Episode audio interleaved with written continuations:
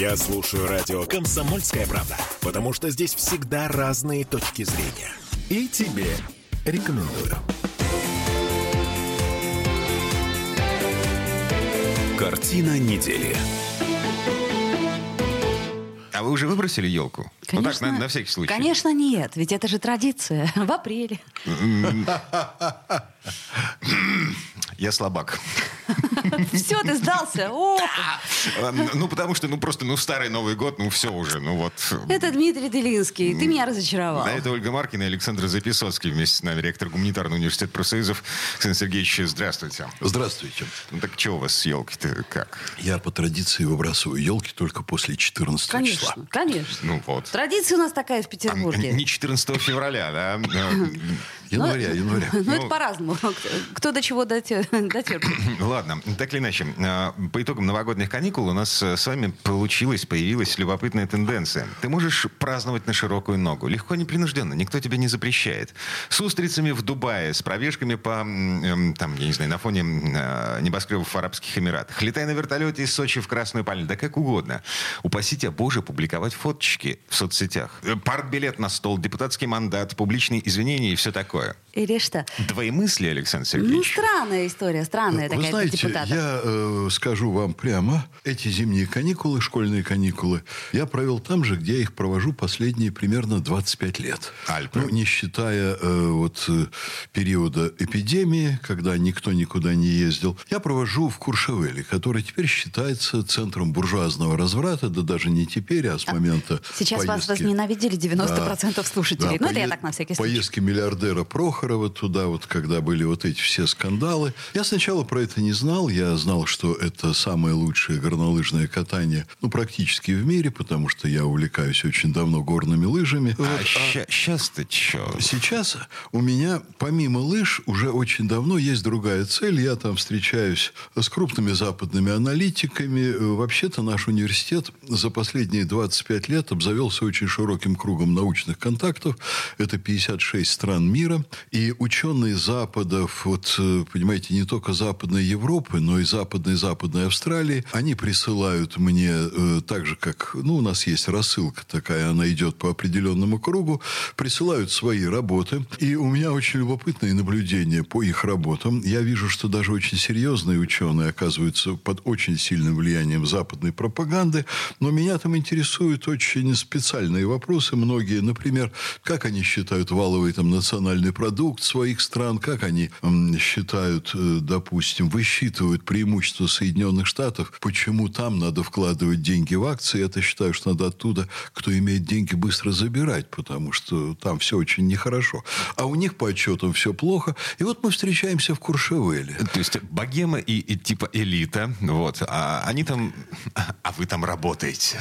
А дело в том, что мы встречаемся, в общем, в хороших местах, очень цивилизованных, красивых, после катания на лыжах, садимся за ужин, обсуждаем. Я говорю, я почитал ваши отчеты, у меня есть большие возражения. Они говорят, а какие возражения? И вот так проходит ужин. А там Собчак. А Собчак туда не пускают. Как не пускают? А? Как не пускают? Да вот так. Есть такие места, где вот этой всей публики нет. Всех этих вот Михеевых там, э, француз, этих Михеевы украинских. это кто? Михеева – это та девушка, которая участвовала в программах Урганта. Это такая загадочная... Ведущая Урганта.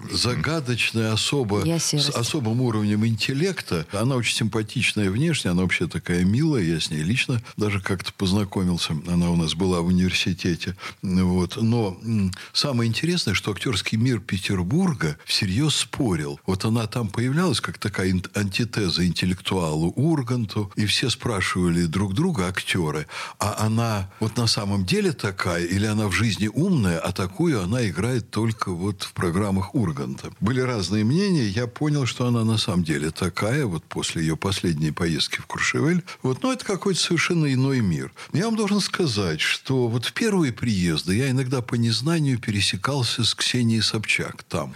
В общем, честно говоря, если бы я ее не знал по Петербургу, я бы не знал, что она из такого, ну, понимаете, особо аристократического э, вот круга, особо аристократического происхождения, я бы, конечно, перепутал. Я бы ее принял обязательно за девушку легкого неловкого поведения. Ну, Очень странно, понимаете? Да. Одно дело Настя Волочкова, которая, собственно, как мне кажется, только этим и живет. э, Ну, я могу ошибаться. Э, Вот. А другое дело, э, мне кажется, Ксения Анатольевна, она, ну, не той, э, так сказать, психофизики, э, чтобы зарабатывать как минимум этим деньги. Я же не А, утверждаю, что зарабатывает. Может быть, она как социолог изучала. А вполне может быть. Да, вот так же, Или она- самореализуется, например. А тоже может быть. Вот женщин она- разные да. фантазии бывают. Она, как социолог, пришла на ту же тусовку, где была Алочка Михеева. В результате, э, да, там э, украинские националисты гуляли. Это, это вот в эти новогодние каникулы. Да, да, да. В эти новогодние каникулы миллиардеры, наверное, украинские, я так думаю, очень богатые люди. Вот об этом я читал только в прессе, я своими глазами не видел, скажу сразу. Но Ксения Анатольевна, как настоящий гражданин Израиля, вот такой же человек международного круга, она выступила почему-то в российской прессе, пристыдив украинцев. Как же вам нехорошо гулять, там вынесли шампанского на 20 тысяч долларов, вынесли вместе с украинским флагом, потом начали танцевать под матерные песни.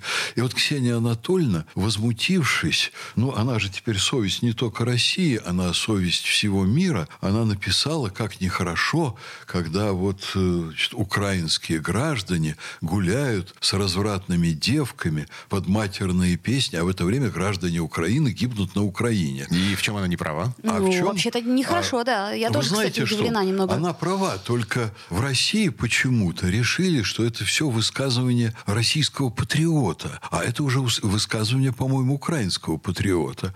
В результате причудливым образом Ксения Анатольевна вроде как отмылась от всех своих бегств в Ригу. И теперь она вдруг оказалась, осуждая вот эту гуляющую развратную украинскую тусовку, она вдруг оказалась российским патриотом. А вот несчастная Алочка Михеева, которая там же гуляла, куролесила и танцевала под матерные песни, от большого ума сказала, ну что вы, ну я там просто танцевала, я даже не обращала внимания на то, что это матерные песни. Ну, была там какая-то ритмичная музыка. А меня там, конечно, фотографировали, потому что мы с подругой были так хороши, мы были все в розовом. Ну, в общем, это, э, с моей точки зрения, конечно, одного поля ягодки.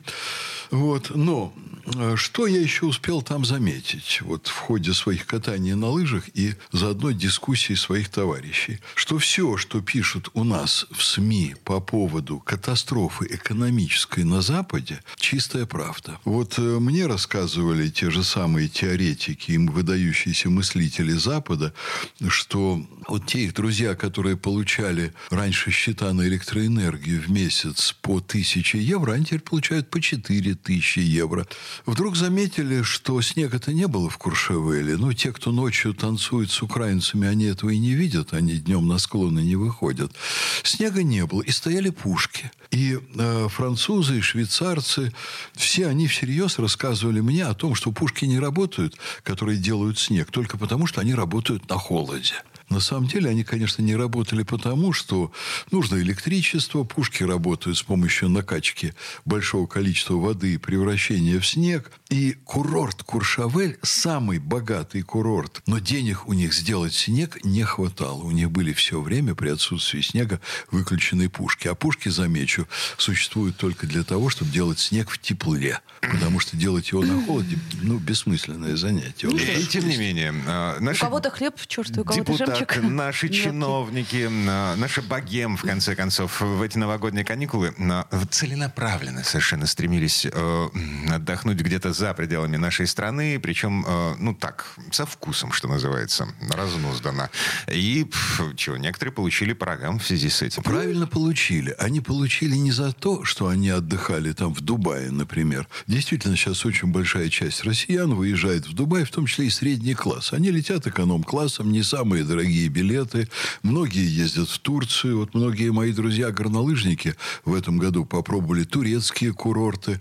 А, Остались очень разочарованы по сравнению, скажем, с французскими, потому что, конечно, качество обслуживания не то, ну и так далее, и так далее. Не то, которое они помнят во Франции. Во Франции сейчас вот э, на эти зимние каникулы было опасно для жизни, смертельно кататься на горных лыжах, потому что обнажились камни, обнажился грунт, чего никогда, вот я за последнюю четверть века не помню во Франции. А эти склоны были открыты, по ним ездили, там можно ноги поломать. Я такое помню только ну, наверное, лет 40 назад, когда выезжал на наши горнолыжные курорты, на Чигет, э, там, на Дабай и так далее, вот там такие склоны были, опаснейшие для жизни, после чего я перестал туда ездить. Были бы у нас хорошие склоны, мне бы, конечно, и Франция не потребовалась. Были разочарованы, но я вас уверяю, что еще пять лет и Турции будут прекрасные горнолыжные отели, прекрасные курорты, прекрасный снег, и уже никому не захочется ездить во Францию. А мне бы хотелось все-таки, чтобы это все было у нас. Ой, слушайте, а как мне хотелось бы, я просто мечтаю. И чтобы а... Александр Записоцкий, э, возвращаясь с новогодних каникул, говорил, как хорошо я побывал на Дабае, например, да? Я вам скажу, что последнюю четверть века это моя мечта, так же, как я мечтаю, чтобы Россия создала прекрасные курорты на Кавказе и в Крыму. Это нам совершенно по силам, и я удивлен, почему до сих пор это не сделано. Потому как, конечно, никому не хочется сломать шею, катаясь на российских курортах. Будут прекрасные горнолыжные склоны, люди будут кататься там, пока едут в Турцию. Но, еще раз, по шапке нужно давать за то, что люди кичатся тем, что они выезжают туда, что у них все хорошо, что они пьют шампанское. И одно дело хорошо отдохнуть и вывести детей, и отдохнуть в более-менее цивилизованных условиях. А другое дело кичиться этим, писать, что у меня все хорошо, посмотрите, как я тут гуляю, как я пью шампанское. Вот это вызывающе. И вот это омерзительно. Вернемся буквально через пару минут.